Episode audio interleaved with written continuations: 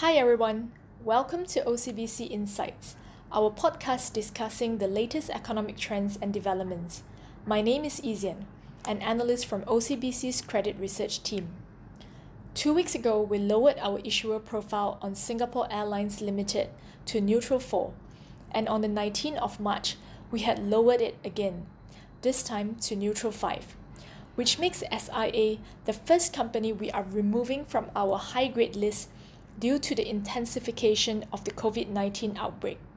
While the Minister of Finance holds one special share in the company, our issuer profile of SIA does not factor in state support. Since the initiation of our coverage of SIA in 2017, we continue to find the airline a commendable one despite operating in a highly competitive landscape. While we had been monitoring SIA's increasing debt load largely due to its fleet expansion and renewal plans, and concerns over its unprofitable associates and joint ventures. The airline is now finding itself in its most challenging situation yet, with restriction of people movement announced by Singapore and other regions also closing their doors as a means to contain the outbreak. Already, we are seeing Boeing, the aircraft maker and defense companies, and airlines globally seeking financial assistance from governments just in the past few days. On 18th of March, Singapore announced that stay at home notices would apply to all travelers traveling into Singapore. Concurrently, the travel advisory for Singaporeans have been escalated to apply to all travel, not just on non essential travel like before.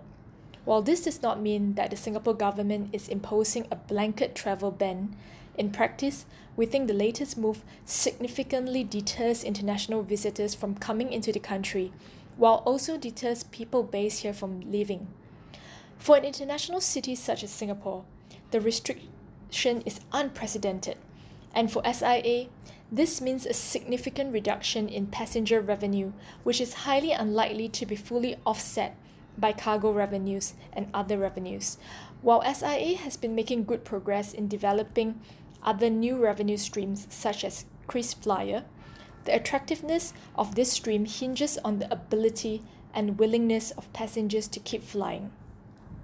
While we are less concerned over SIA's financial performance for this quarter, we think it is likely that the company will need to further cut its capacity beyond the 50% that has already been announced our current base case is for SIA to generate only marginal revenue while it faces relatively high fixed costs, which is difficult and painful to be carried out for the first quarter of its financial year ended March 2021.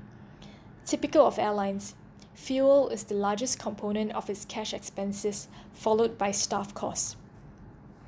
Despite the oil price crash, which you may recall my colleague Howie sharing on the 9th of March, we do not think SIA is able to benefit from this in the immediate to near term, given that it had locked in 79% of its jet fuel at 76 US dollars per barrel for the current quarter.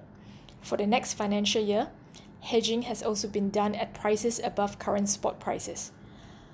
While SIA has access to internal funding, including existing cash balances and committed unutilized funding, we think a marked reduction in revenue and reduction in forward bookings will put its liquidity at strain next quarter, and we expect the company to require external financing, either from its banking relationships or possibly from its major shareholders.